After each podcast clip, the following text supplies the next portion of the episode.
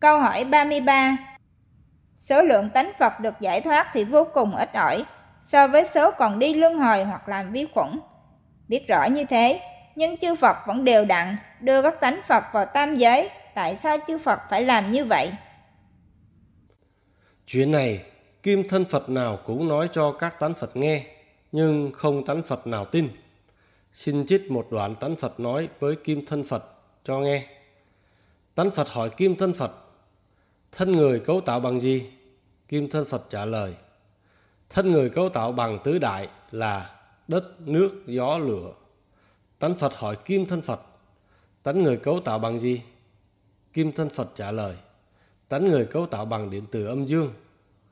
Tánh Phật nói: tánh Phật cấu tạo bằng điện từ quang, tại sao không điều khiển được thân và tánh người tạo công đức, mà ham mê cái gì, không chịu điều khiển thân và tánh người tạo công đức mang trở về Phật giới?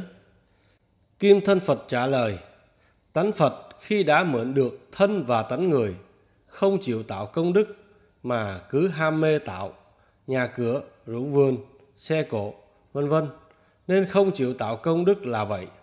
Tánh Phật nói: nhà cửa, ruộng vườn, xe cộ, vân vân là cái thứ gì mà mê? Kim thân Phật trả lời: nhà cửa, ruộng vườn, xe cộ, vân vân là cái thứ nhu cầu cho thân và tánh người. Kim thân Phật nói tiếp: chính Kim thân Phật tôi phải ở trái đất và tam giới đến 4 trái đất mới trở về được. May là không vào hầm lửa lớn. Nếu vào hầm lửa lớn là hết về luôn. Tánh Phật nói: sao Kim thân Phật dở quá vậy? Sao không điều khiển tánh người tạo công đức mà để tánh người điều khiển tánh Phật?